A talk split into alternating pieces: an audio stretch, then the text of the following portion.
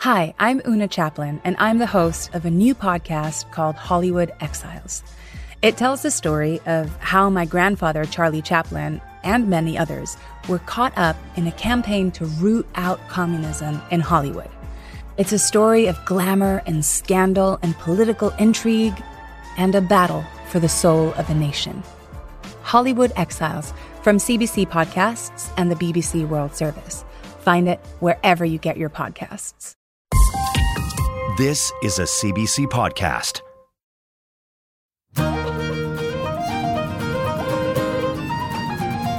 I'm running ahead of Bill.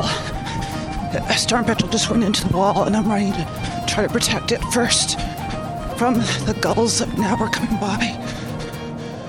Welcome to Ideas. I'm Nahlah Ayed. And that person running is Ideas producer Mary Lynk up a huge wharf next to a raging Atlantic Ocean in southeast Newfoundland, trying to rescue small seabirds crashing into the brightly lit wall of a massive fish plant. A race between her and the large seagulls swooping down for the kill. Go away, gulls, go It's just after midnight, windy, stormy, and cold, but also wild, beautiful, and intense. A constant hovering between life and death. Day two of her time with seabird scientist Bill Montevecchi. This guy seems fine. He hit the wall pretty hard. Now we'll bring him back. We're going to weigh him, measure him, age him, and then we're going to let him go. So that's great. We got one anyway. Oh, I'm so happy this one's alive. I feel much better after the last one. In 2020, Stanford University ranked Bill Montevecchi in the top 2% of the world's scientists. 50 years before that, as a young PhD grad in animal behavior from Rutgers University, he was drawn to Newfoundland and its extraordinary seabird colonies, leaving behind his Massachusetts home and never looking back. Or, as Bill likes to say, keep looking up. And that's his approach to his work in Newfoundland, despite the devastating effect of climate change and pollution on seabirds and the arrival in June 2022 of the avian flu. We're calling this program The Birdman Adventures with Bill Montevecchi.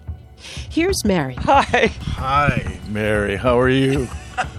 Good to First see you. day, a road trip in thick fog and post hurricane winds from St. John's to the dramatic cliffs of Cape St. Mary's. We're on the highway now, and we're heading to Cape St. Mary's. It's it's the southwestern tip of the Avalon Peninsula in eastern Newfoundland, and it, it's an absolutely spectacular bird colony. It has tens of thousands of kittiwakes and murres, and one of the most beautiful and significant gannet colonies in, in the world. What's a gannet? A gannet is the largest seabird that breeds in the North Atlantic. It's a magnificent animal. They breed in Scotland, in Europe, Germany, Ireland, Iceland, Newfoundland, and Quebec. There's some in the Gulf of St. Lawrence. So the biggest, really beautiful white bird with a two meter wingspan, a golden head, and a beak like a dagger, you know, like a six inch beak that when we handle them, we have to be so careful, you know, to not take a peck or a bite. It's a big, strong bird. They How much does it weigh? About seven pounds. Hey, this is the other thing about Cape St. Mary's, though, that's really significant. So, a major part of our research, a major part of everybody's research these days is obviously climate change. Well, Cape St. Mary's happens to be the southernmost colony. I think I'll just stay in this lane. Cape St. Mary's is the southernmost colony of northern gannets in the world. Uh, they only breed in the Atlantic. So, if you are interested in climate change and, and you want to ask questions about climate change effects, it seems like, particularly if we're talking about a warming ocean, well, then to focus on the southern range limit of a species, and you know this particular species in the ocean, the gannet, where it breeds, this is where we would expect to see change. You know, this might be the first place when hot water, warm water actually affects what these animals do. And St. Mary's is an ecological reserve. Yes, that's correct. Three hour um, drive from, yep, from three hour St. drive, and you'll be at the Cape. In complete fog. And, oh, well, no, but listen, no, the good news is we have northerly winds. It's totally foggy here. Unless those winds shift, northerly wind is the best one oh, to, uh, good. to have a clear day. Oh, good. Um, so we might be able I, to I don't know. That's the prediction, though. Come back to our trip to Cape St. Mary's in a bit. I also sat down with Bill at a friend's kitchen table in St. John's. Here's part of that conversation. Bill, I know there's many different types of seabirds, obviously, but give me the pitch in terms of their importance. Yeah, well, uh, okay. When I look at seabirds, you know, what I see is I see these magnificent, you know, I, I it, for me, it's a window on the ocean. I mean, that's why I study seabirds. I mean, I love the animals. I, their behavior is intriguing. The animals are stunningly beautiful. But it's their lifestyle that really attracts me and how they make their living and how, how they can live in an environment that's really just, you know, quasi predictable and on a daily basis have to know where they can find food. They have to figure it out and it's constantly changing. And in those circumstances, you have to live in the absolute presence and you either get it right or you suffer. And if you don't, if you don't get it right within four or five days, you die. Under those circumstances, you're truly Olympian in terms of your abilities, cognitive, physical, because you have to be. And, and it's in ways that we don't understand or can't understand, but could tap into by watching their behavior and figuring out, well, what do they do? How do they know that? How do they stay alive? I think they're incredible. I mean, every time I handle one, yes, uh, it's it's really special, and I really value that, and I want to do that. But I'm studying them to learn the bigger questions about the ocean and life in the ocean. And the other thing about seabirds, there's so many of us, there's so many marine biologists in the world, in Canada and Newfoundland, highly competent people that study fish and plankton and whales and all of these and, and just physical processes of chemical oceanography, currents, et cetera, et cetera, you know, lots of physics. But in the ocean, you know, when you look out over the ocean, you don't see the fish. You might see a whale periodically when it comes to shore to feed. Uh, you see seals sometimes.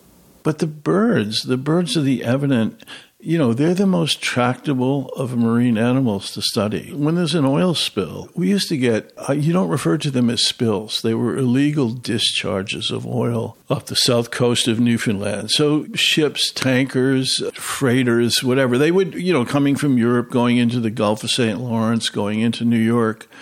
Once they passed Cape Race on the southeast tip of Newfoundland, you know, they're out of the, the northeasterly gales of the North Atlantic. And so they're getting in mellower water. Uh, these, these boats carry a lot of ballast, a lot of water, you know, in their bilges to stabilize the boat. So it's like weight. In the past, people used to put boulders in, in the wooden boats. But once they get past Cape Race on the south coast of Newfoundland, they would often chuck the bilge water because they didn't need the stability and they could go faster. And when that happened, that water was really oily. So that wasn't a spill, that was a discharge. It was illegal. Many boats were doing it. But how we found out is because people found oiled seabirds on the south coast of Newfoundland and they knew well, they're coming from somewhere. And, you know, it, it took decades for people to figure it out properly, and it took decades to regulate it.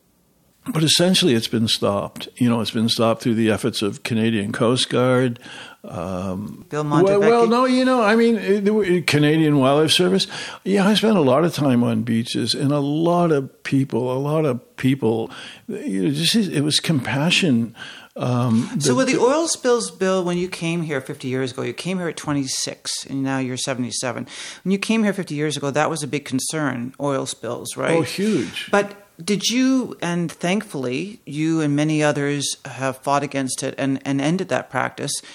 But did you, could you have predicted 50 years ago, did you have a sense where we were heading in terms of climate change and what the impact was going to be on birds? Because on the seabirds, because that's the big thing now. What you were fighting back then was sort of almost easy to fix because it was a simple solution once you get the the shipping people online and, and make them do that. But you can't force Mother Nature to do anything uh, in terms of how it responds to mankind, uh, climate change.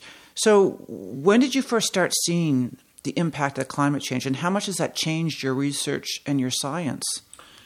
Yeah, well, one thing that so we're in, you know, the concern now is hot ocean. You know, that's our basic concern, and this whole study of what's called heat waves, and, and they're just getting to be more and more common. This is the most compelling part in the ocean, it seems, for climate change, these heat waves. And John Piatt, he did his PhD at Memorial. He he worked with me when he was here, and, and once he finished, a brilliant, brilliant student, a brilliant scientist. Now, he went on to Alaska, and he's been working in Alaska for about thirty years. And when the Exxon Valdez just uh, you know ran aground in Prince William Sound and killed tens of thousands of seabirds in one go, John was there. He was he was the guy that you know, collected the bodies and did the counts and, and showed like this is a catastrophe of major proportions. That was then. So to answer your question, just following John Piatt's lead, so in 2016, John Piatt published a paper on a heat wave in Alaska, and the mortality estimates just for murres, I think, were 60,000 murres dead, and there were lots of other birds dead. And I remember, you know, having some discussion with John, and he said, this far outweighs any of the oil spills that we've ever dealt with. And it, it was like you just have to pay attention to this because this is this can change everything. You know, it, it's a major concern, and so we're following it and uh, you know we don't you know it's I, I, the best way I can describe it is it's like a it's like a mystery and it's ongoing. You know we have the avian influenza that just came in and killed tens of thousands of birds. So tell us about that. The avian. So you've got the, the, the waters now off Newfoundland are like you were saying 16 degrees, which is hotter, yeah, which is really hot for Newfoundland. I mean people don't swim in the ocean very much in Newfoundland because it's so cold. But 16 is a pretty pretty and, and and that has huge impact and we can talk about it more and will be as we go to Cape St. Mary's and various things. But in terms of the avian flu, this is new. This is we're talking in uh, the beginning of fall here, but it was only last June, June of 2022 that you first found out about this. Yeah, absolutely. We're in real time investigation. You know, this is real time, and you know, when we go to the northeast coast, you know, we're still getting dead birds. They're coming in, and that's what we're trying to document. You know, how many birds died, where did they die, when did they die, and at the very least, we'll be able to show the radiation of that disease as it spread in Newfoundland. So, but take me back. So, where did it start, and how has it spread so quickly, and and now has come to to well to Cape St. Mary's just this June?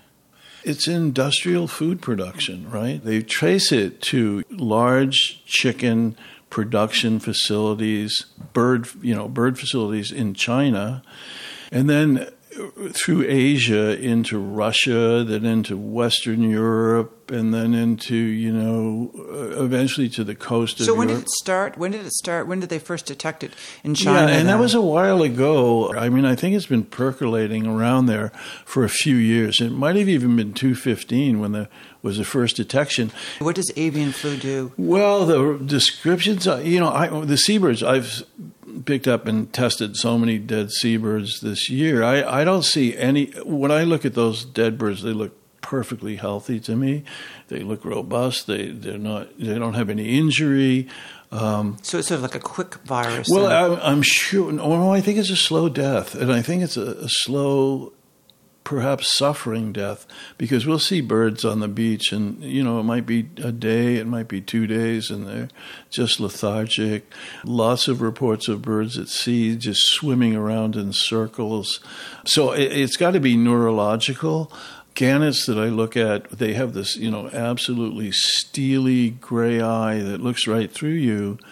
And when I've seen some of these sick birds, that that's gone. You don't see that in their eye, and you see some dark spots in their irises, and So there's there's just crazy things going on. So what totally intrigued me this summer about what happened is the first instance of this flu. It, it was with a massive gannet colony in the Magdalen Islands, and there were dead birds. Started dying, and and those dead birds started showing up on the coast of Nova Scotia, Prince Edward Island, Western Newfoundland, and so uh, that was curious. And okay, that that sort of happened, but then that would have been in May, early June, and then as June progressed fishermen from the Burin Peninsula, this would be on the south coast of Newfoundland now, moving from the west coast, fishermen on, on, the Burin Peninsula said that, well, there's dead murres everywhere. So then that virus started to spread across the south coast of Newfoundland. And fishermen, you know, about midway across the, the south coast of Newfoundland, fishermen started reporting.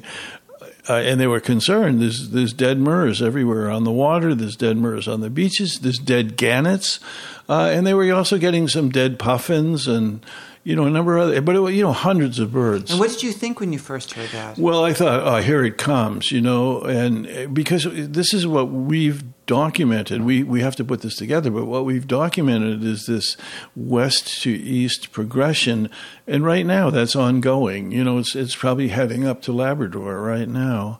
And so that was in the middle of the south coast of Newfoundland. But then in early June, it was, you know, Eddie. Um, Bill's talking about Eddie White. Months before, in June 2022, Eddie was out fishing off Cape St. Mary's. A fisherman and, and a couple of other fishermen, they were just out fishing, and they said they found four dead gannets on the water.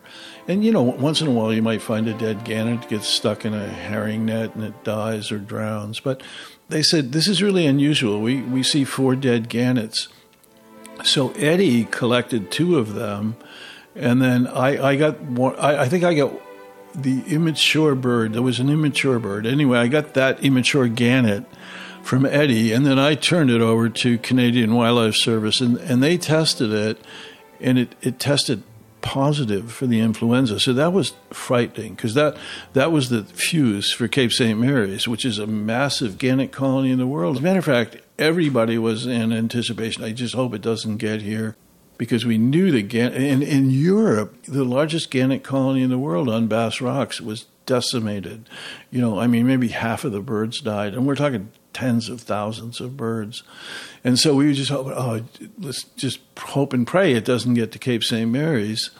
And that was the first indication. Eddie picked up those birds. I said, We don't like seeing these dead. So it wasn't like we weren't waiting for it. It wasn't like we didn't know it might be coming, but we were just hoping it wouldn't. And just like COVID, I think most people's expectation is this isn't going to go away. We don't know what's going to happen next summer. Could they be decimated? Could could could yeah, avian oh, flu yeah. kill species? Emotionally, how's this been for you as a scientist for 50 years studying seabirds and the impact to see a greater devastation to birds than oil? What's, what, what's been going through your mind, even philosophically, I guess, about what you're seeing happening? you know, I mean, the most unusual thing is, I mean, I've seen so, I've gotten immune to it, to tell you the honest truth. You know, in the past, we always got immune to the oiled birds because you, you kind of had to shut it down and just deal with it. The hard ones are the individuals. You know, it's like the one bird on the beach that's just suffering, and you interact with it, and you and those are tough. But dealing with the dead ones, you know, I mean, I, I think I've, you know, I think I really have an immunity to it. I, I just can't be, you know, whining and pining over all these. You know, I mean, I'm really concerned about it, but in in the process of just really trying to understand it and document it, um, I, am really immune to the to the death and not to the devastation, but but to the death. The devastation will be the big question, you know, and and the, but the emotional impacts. It's with you know, and, and I've handled a few, and and they haven't all been bad to tell you the truth. We, the, I can, I think it might have been the last bird I captured. It was in a forest, and we got a great catch on it. You know, I just, you know, it just walked into a net for me, and I picked it up, and and it was so weak. And, and what I told you, it, its eye wasn't penetrating, and it was so weak. It had a bit of you know life, but uh, you know I just knew it was a sick bird. I tested it, so I, I don't have the result of that yet, but I can't imagine it wasn't sick. But anyway, we caught it in a net, and um, we just brought it over to the cliff, and, and the options were well, you know, maybe this bird is just going to plummet right down and die on the rocks and just smash because this bird wasn't strong. And so that was a real option. We only have one option. This bird's going to die, and we can give it a second chance to get out in the ocean, and maybe some miracle would happen. And, and to do that, we have to take the risk that maybe it's just going to fall down and smash its head on the rocks but you know, but the decision is like let's let's just give the bird the option, you know. So we put it on the edge of the cliff, and you know, I just gave it a little bit of a nudge, and the most amazing thing was it just opened its wings, and it it must have flown for half a kilometer. It didn't crash on the rocks, and ended up in the middle of the bay, and we could see it, and it's probably going to die, but it, it, you know, it,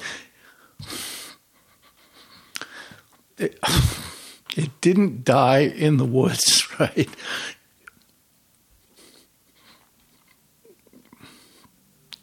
So, but um, it died in the water. Well, it died in yeah, that's right. It died in the ocean, you know, and it does, and that's a good you. place to die. Yeah. yeah. I mean, why die in the woods when you shouldn't be there?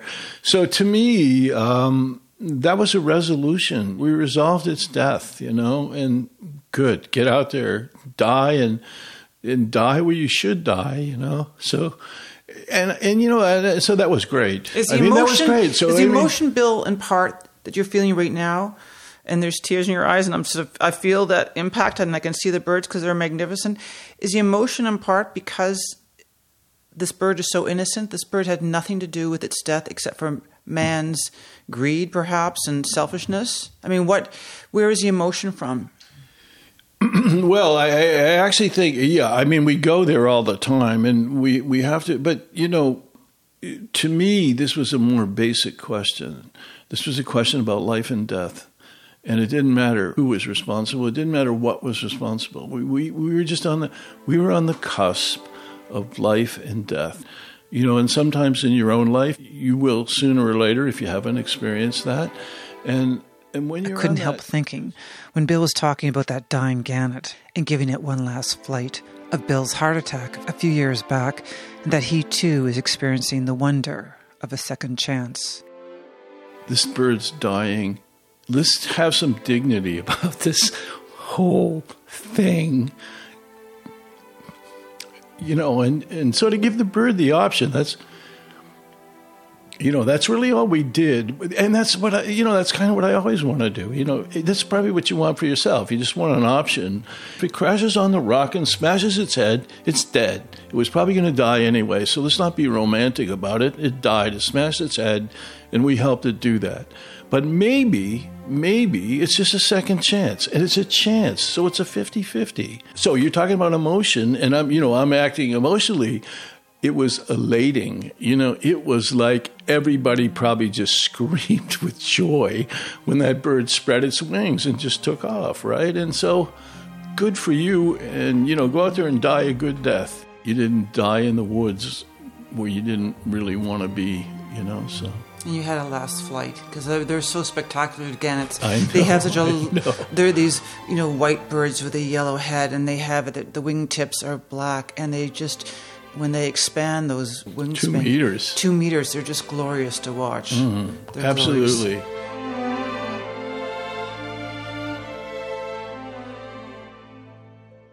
You're listening to The Birdman Adventures with Bill Montevecchi on CBC Radio 1 in Canada, across North America on Sirius XM, in Australia on ABC Radio National, and around the world at cbc.ca/ideas. When faced with the complex moral questions the world tends to throw our way, it's easy to feel overwhelmed.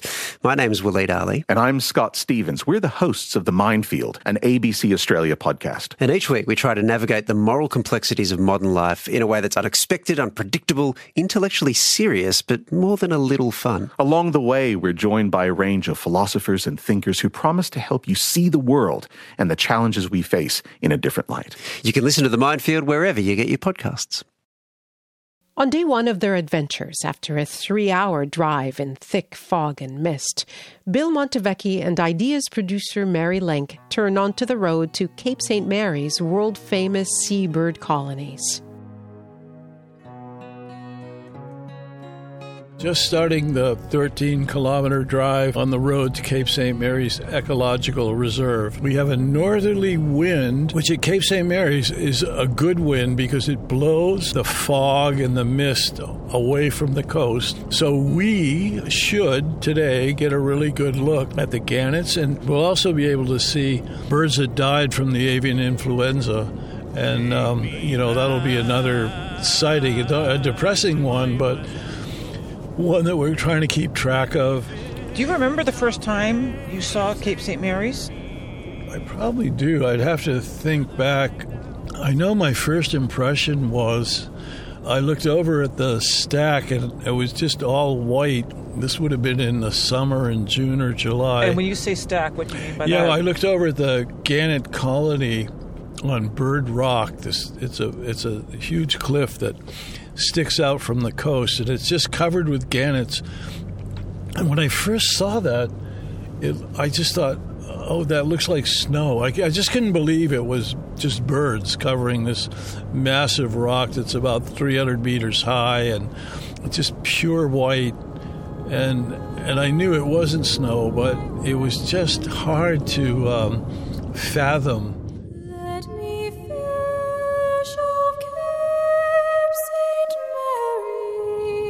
I'd never seen anything like it. And I'd been in other bird colonies before, and you know, it's been that way ever since. Actually, every time it is one of the most beautiful colonies. Bill and I arrive at Cape St. Mary's, and it is magnificent. The fog is indeed lifted, and the sky is a glorious blue. There's an unusually warm post hurricane wind, albeit it's wild. The wind, man, think it's probably about 60 kilometers an hour in that ballpark, northwesterly. So blowing the junky fog and stuff away from the coast, and it's nice and clear. Good day for the birds, for sure. They like wind. They like wind? They like wind. Of course. Yes, Flying. well, easier to fly. Yeah, exactly. We walk over to the interpretation center. How come it says closed? This is closed. Oh, yeah. We're going to have to get permission to go out. Because of the high winds Uh, today, the building and the long winding trails down to the edge of the cliffs have been closed to the public. We meet two local residents who work there as guides. So, this is Mary Lynk. Uh, she works for CBC. This is Edna White. Hi. Hi, Edna. And Loretta. She's all the other interpreter here. Hi, Loretta. What do you think about Bill? Oh, he's fantastic. and we're going to walk over. The trail's actually closed, but we're going to we'll be very cautious and uh, walk over and stay away from the cliff, so you don't blow over. No, it's good. It's good. And we know the fun, I'm, I'm trying to I'm kind of being facetious, but you know I would never with students or myself we wouldn't do anything. How much insurance do you have? I don't know. I should maybe give my husband a call and tell him about my insurance. No, no, let's let's go. All right. Okay. enjoy your- We can pop out that way. Yeah, we'll be no careful. problem. Okay, thank you. Take care. Where's the first aid kit? It's way down. It's way down there.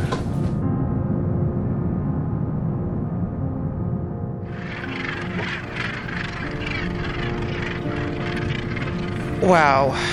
Coming across the bird colony now, just walking up to it.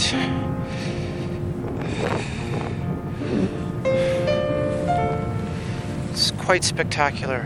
Oh my. Oh my goodness, it's beautiful. Just walking up now into the colony, right on the cliff, and these really quite elegant birds flying all over the place, and the others sitting.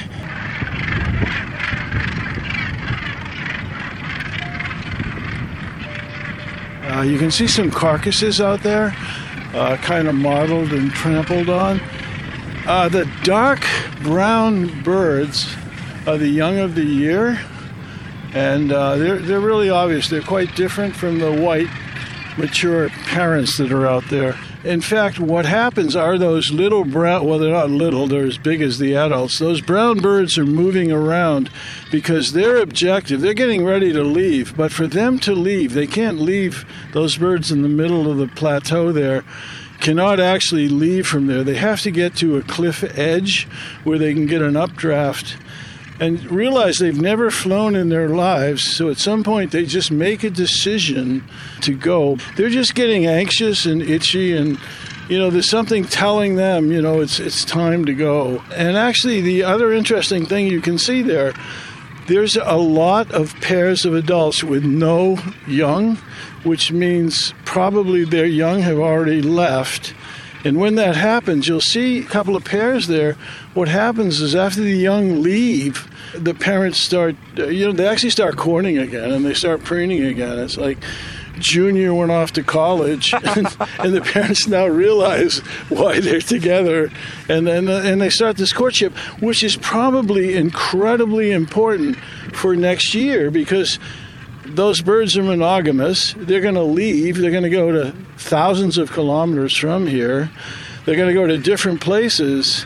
And so it's really good that they, you know, sort of cement and affirm those bonds because the next time, you know, in a, in a couple of weeks, the next time they're going to see their mate is not for about six months, and it's going to be right at that exact same nest site when they and, and so, recouple. Yeah, and so we're like it's an outcrop. Like it's a, it's right now we're sitting on the edge of this cliff, and so right between us, there's this rock jutting up from the water that there that the majority of the colonies seem to be on. That's right. Well, you know, right here you can see what a result of the avian flu. Do you see how thin it is on this side to the right and not so much on the other Yes. side? This and if you look really carefully, like that chick is just on top of a dead body, which I mean could be one of its parents or its neighbors. There's just there's dead bodies just in the mud. You know, adults. See them, yeah. You know, I mean, I can see about ten, and if you really look, they're just trampled in. So, so it looks like the avian influenza really hit this side of the stack, but you know, for some reason, the birds on the other side, you know, it, it didn't seem to spread as much. So, but you know, that's the consequence of of that flu, and again, they've, they've had this difficult time of having really warm water to cope with and, and to try and get fish under these conditions. So, yeah, there's a lot. Yeah, there's a lot going on. Can you see that pair right there, Mary? That's, mm-hmm. Yeah. Well, and and the fact of the matter is, the one on the left is probably the female. At the end of the season, the females' heads fade much more quickly than the males. And if you look at those two birds, the bird on the right, the head is actually quite golden, and the bird on the left, the head's really much whiter. And so that's something that happens, you know, because the male gets another boost of testosterone at the end of the summer. With the female, I don't think she's getting any more estrogen or whatever, but she her head, her feathers are fading in the crown and his aren't. So I mean, but otherwise, you, you you can't tell them apart. You know, they're monogamous, but we also say that they're you know sexually monomorphic. So with almost all seabirds, you know, puffins, murres, gannets, kittiwakes, herring gulls, you, you, it's almost impossible to tell males from females. And if you look at them long enough. Sometimes you can pick up on behavior, or in this case, a little bit of a faded plumage in the female. But otherwise, it's very interesting because, and, and, and it's interesting for a number of reasons. But when you can't tell the sexes apart, they, uh, th those tend to be the species that share among among seabirds at least that share parental care. Wow. And when you can't, you know, so if you think of a mallard duck, the male's real spicy and spruced up. Well, he doesn't do much of anything. The female incubates the eggs. She cares for the chicks. You know, and he might march around and, you know, keep a predator or uh, you know, from the nest or whatever. But basically, all the work goes to the female, the the the kid care, the offspring care. But in species like these, when the two sexes look alike, they share, and they share everything. They both incubate the egg, they both feed the young. And in this case, with the gannet, neither parent goes to sea. That's why there's still parents there courting. The chick, at 13 weeks of age, which some of these birds are 12 or 13 weeks of age, they simply go to the edge of the cliff and make a decision. They've never leap flown of faith. What? Leap of faith. It's absolutely a leap of faith. It's a rite of passage, and you get one try. And if you do it right, you could you could sail out there like two or three kilometers. But if you do it wrong, uh, you can hit the rocks below. You could hit the cliff on the way down. So sometimes they die on their first flight. Well, uh, some, you know, it, it, they've got to get it right, and you can or you cannot. I saw one bird, it, it took off fine, but then it ended up hitting the water sideways, and its wing just snapped, you know, so it's. And th- there's there's a pair copulating right there. So Where? there's a Oh yeah. yeah. See this, and again that kicks in at the end of the year. But why are they doing it now? Yeah, what? Well, why are they doing? do- So that like when do they? You know, you know what that is. That, that that's clearly fun. bonding, right? Well, that's I bonding. mean, that's there's, there's no purpose in what they're doing right now. Well, there is. They're probably having a good time. Yeah, having a good for time. one. I know, okay, All time. now listen. Yes, no, I but realize. besides that, there's probably a lot of purpose. They really are cementing their their relationship and their bond. And they, you know, they're copulating there. I'm going to see you here in six months. I think all those things are really important. At the height of the season, when all the birds are here, Mm. how many birds are here and who's here? The estimate's around, I think it's in the order of 15,000 pairs, which puts you at 30,000 birds. But then there's a lot of non breeders. So, you know, there's probably 40,000 gannets here over the course of the summer. I mean, it, it's a lot of. And then what else? There's There's murres, you know, at least 10,000 pairs of murres. So, 20, probably more, but at least 20,000 murres that are on the cliffs. And we can't see them now. All that white wash over there on that cliff face, those are kittiwakes and murres nesting wow over there on the And other. so on the they've all side. gone, right? Yeah. And, uh, yeah, so, So what now, goes through your mind? are Like last ones it's so leave. so beautiful here. It feels otherworldly in many ways. I mean, I just always think that, uh, you know, there's just something, and, and you know, there's some kind of resilience in the uh, in the natural world here that you know you get a little window to to watch it. You just realize there's something going on here besides us. Seabirds come to land to mate. When do they go back to land? Yeah, well, they'll probably come back in April, but But that's it. But do they ever go to somewhere else and go to land? Is, is what? Like, like this is a stupid question. One of my many. No, no, but that's a good but, question. But, but they're they're here on land. These seabirds who often live and swim on the ocean and, and, and fly in the ocean. They come here to mate, and then they take off to a warmer climate, be it off Africa or down Gulf of Mexico. But do they go on land again after they leave no, here? no, that's a great question. That's is a great question, and it's hard to know. See, we only when biologists started studying seabirds, this is all they studied. They studied birds on land, but in fact, in fact, they live most of their lives at sea. In fact, being on land is relatively alien for them, and the only reason they're there is because they have to come here to, you know, lay an egg and build a nest and raise their young. They can't do that in the ocean. These are marine birds, and essentially they spend almost all of their lives in the ocean. So, what changed in biology? Now, this would have happened in the 1990s. What changed radically, you know, how did people study birds at sea? Well, they could go out in a boat and look for them. They could put a bird band on and hope somebody might find it at sea. But there weren't many things you could do. But then in the 1990s, all of a sudden, we had these GPS devices and tracking devices and diving devices. That's the driving research tool right now. It's it's tracking birds. Where do they go? Where do they go to feed when they're breeding? And then where do they go when they leave here and go off for the non-breeding season? So those questions are, are the most compelling questions and the technology changed what biologists did from studying seabirds on land to studying seabirds on sea. So, uh, like, how do you get a bird here, I mean, A, you can't get over to that rock. No, that's right. So that rock is their rock. You've never been over there. That's right. But and then the, and the ones that are on the cliff on the good question. Yeah. Uh, yeah, and the other ones who are on the cliff on the other side. Because so some of the Yeah, birds are on on right on the land on the cliff, but they're right on the cliff and they're on the rocks, like tilting down to that huge. Uh, dangerous drop for us humans. Well, we how do you get a hold yeah. of them? How do you how do you Yeah, catch well, them? You know, I, I brought the gear to show you, this, and to me, this is it might be the most you know fantastic interaction I actually have with birds. I, I have to catch them.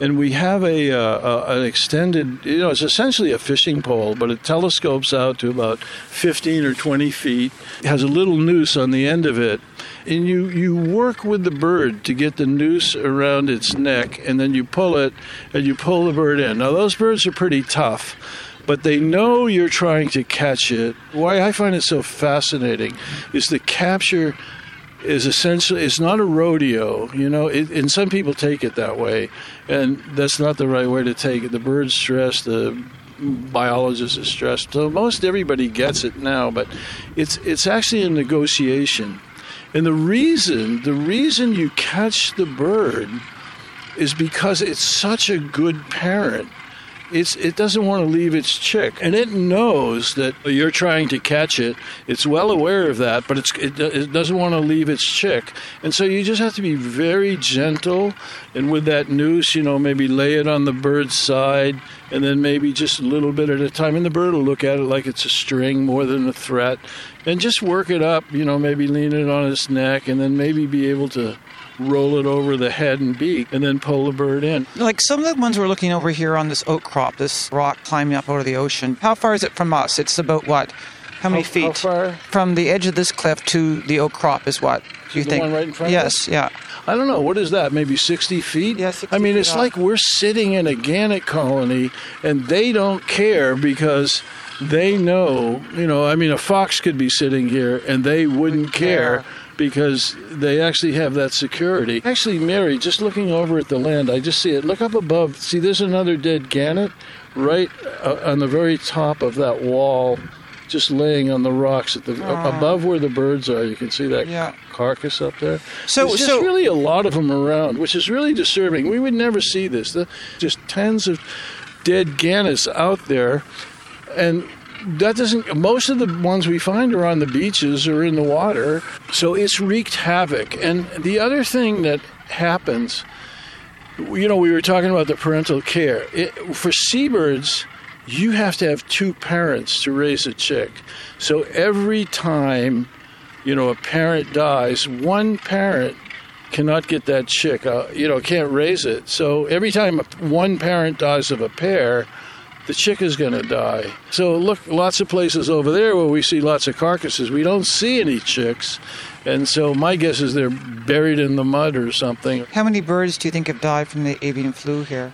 Well, you know, we know there's thousands, and when you say there's thousands and you talk about two sides of the ocean, I mean, it's got to be tens of thousands of birds. There's no question.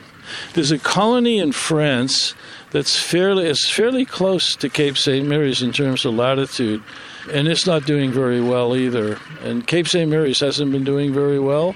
So for 50 years you've been coming here, and these seabirds, the, these gannets, and the other birds, the murres, the the kittiwakes, It's the have- most beautiful gull. It's the most beautiful gull. It's a delicate little gull, and I don't see a one here. I wish we did because they're just fantastic. But when I, I want to ask, why for 50 years have they fascinated you, and why why to this day do they fascinate you?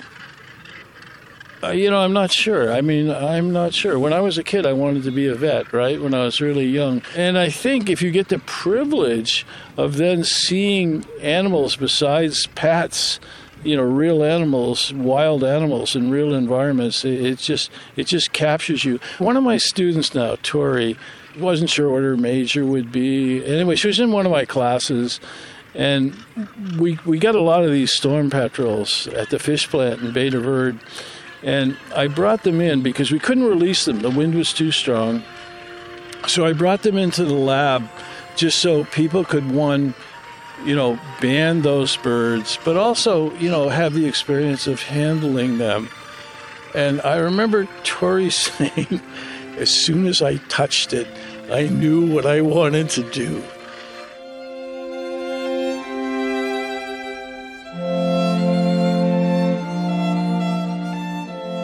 I also had the privilege of holding the storm petrel. My little darling. Oh oh oh, oh, oh, oh, it's okay, it's okay, you're okay. The small seabird had just taken flight for the first time in its life from Baccalieu Island, home to the largest Leach's storm petrel colony in the world. It's just off the coast from the fishing community of Bay de Verde, which is a six hour drive away from Cape St. Mary's on the opposite side of the Avalon Peninsula, where Bill and I have come to conduct an overnight experiment where this young seabird just crashed into a brightly lit fish plant. Day two of my adventures with Bill Montevecchi. So we started with the largest seabird in North Atlantic, which is a gannet, and now we're going to a, a smaller guy. Yeah, they're not too much bigger than a robin, but they're like little albatrosses. They're most fantastic animals. They forage out on the edge of the Grand Banks. There's millions of them, but in the last 30 years, there's 3 million of them missing. And that's 3 million out of about 8 million. So we're talking about, you know, maybe 40% of their population. It's coincident. A key problem is light pollution, such as unnecessarily brightly lit fishing boats, oil rigs, or buildings along the coastline. In this case, the blinding night lights of the Quinlan Brothers fish plant in Bay de Verde, one of the largest fish plants in Canada, where tens of thousands of storm petrels have been crashing during the night into the plant for years, many dying. Bill has been conducting an experiment with the students and some local residents on the impact of the lights on the storm petrels. When they're turned off, it's rare for a bird to crash into the fish plant, but when the lights are on, Bill has counted more than a thousand in a single night. Tonight, for the experiment, the lights are on. It's 7 p.m. and freezing out. Bill and I are in his truck on the wharf in front of the fish plant.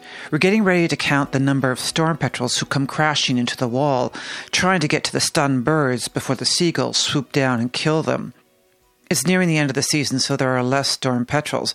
But it's also the time small fledglings are leaving the nest for the first time, attempting to migrate thousands of miles away, only to be distracted by the fish plant's glaring lights. The evening starts off slow, but that soon changes.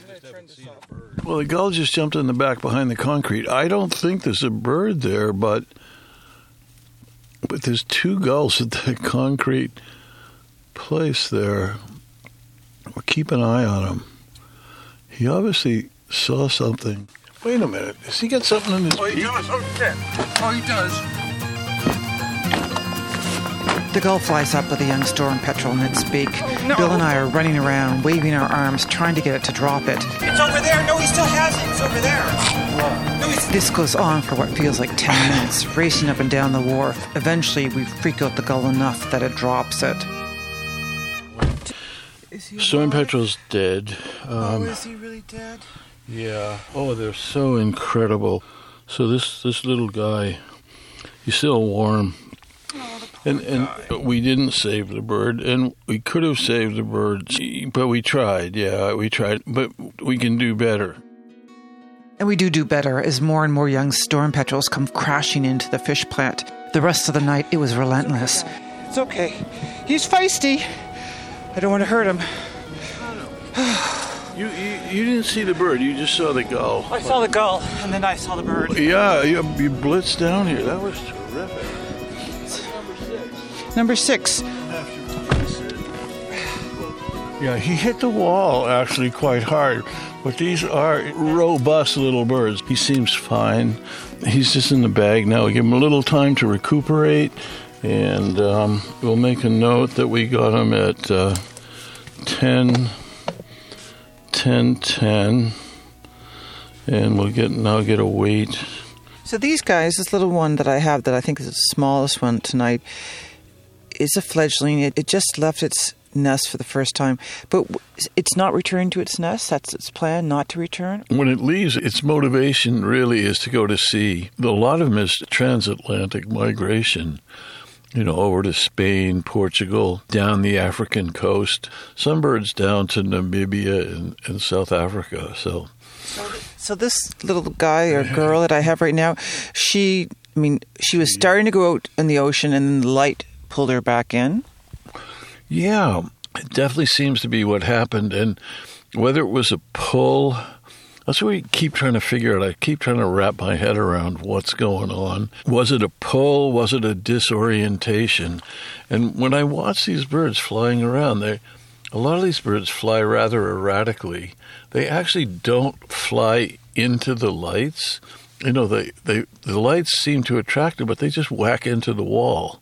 So it seems like it's kind of a disorientation. The light disorients them. And that's the danger here. They just whack into a wall. If there's no wall, then they get stuck in a parking lot or in the woods somewhere where they're stranded and they and they just can't take off very well and they get preyed on and all those things. So, but one thought is that, well, once they're in that sphere of light, there's an inhibition about flying into the dark.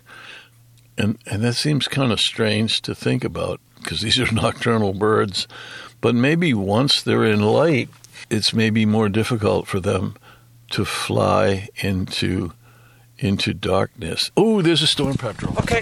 All right. Where? Go, wait, gull.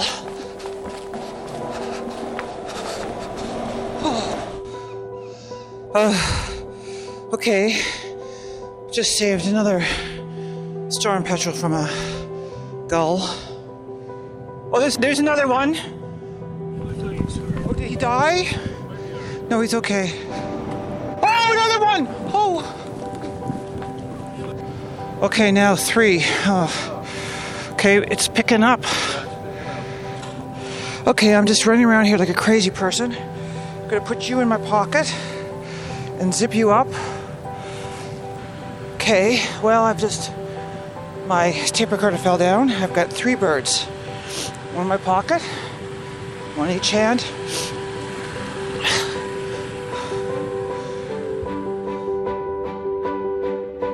It's 1:26 a.m. What time is it now, Bill? It's 3 a.m. We can hope and pray we don't see any by 4. But, um, Oh, there's another bird. okay, we're out of here. We're, Okay. I didn't see it. At the end of the night, the birds stopped coming, and I was finally able to join Bill and walk around to the unlit back harbor behind the fish plant where he'd been releasing them all night long. Where together we would release the last storm petrel. It's about 4 o'clock in the morning. You can just see a bit, a bit of light on the horizon. We captured 39. Two of those died. One from a gull, one from a neck fracture hitting the wall of the fish plant. And 37 we released, which, had we not done that, I think if you came two weeks from now, you'd just see the remnants of the carcasses like we saw when we first got here, and we counted 50. So, um, so We s- anyway, that's good. But the other thing is for our experiment, we also have you know more evidence uh, when the lights are on. We got 39 birds. The, our last test last week, the lights were off, and we had zero birds. So So we're walking out to the back end. This is where we release the last guy, so we can hope. Um, all right, I'll take your bag. Same routine. Get him out of the bag.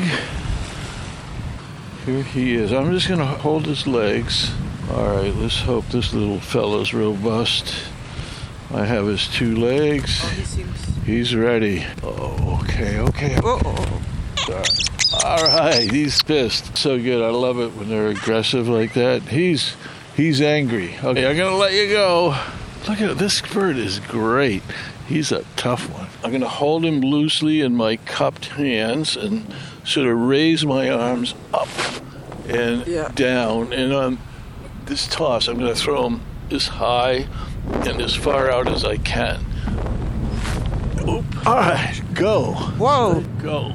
And he did it. Uh, it was a, a little bit of a more casual takeoff, but he, he hooked out over the sea, so good. Second chance. Okay, let's go to bed. Oh man.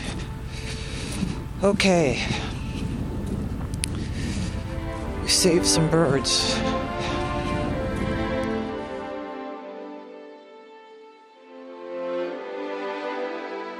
You were listening to The Birdman Adventures with Bill Montevecchi by Ideas producer Mary Lynk. And some uplifting news. In light of Bill's study, the Quinlan Brothers fish plant in Bay de Verde, Newfoundland, have turned off their lights for good in order to save these threatened storm petrels. You can go to our website, cbc.ca slash ideas, to see additional material from this documentary, including photos and video. Special thanks to Chris Mooney and Edna White, Sherry Green, Tori Burt, Gretchen McPhail, and Sydney Collins. Technical production Danielle Duval and Pat Martin. Web producer Lisa Ayuso. Senior producer Nicola Luksic. Greg Kelly is the executive producer of Ideas, and I'm Nahlah Ayed. For more CBC podcasts, go to cbc.ca slash podcasts.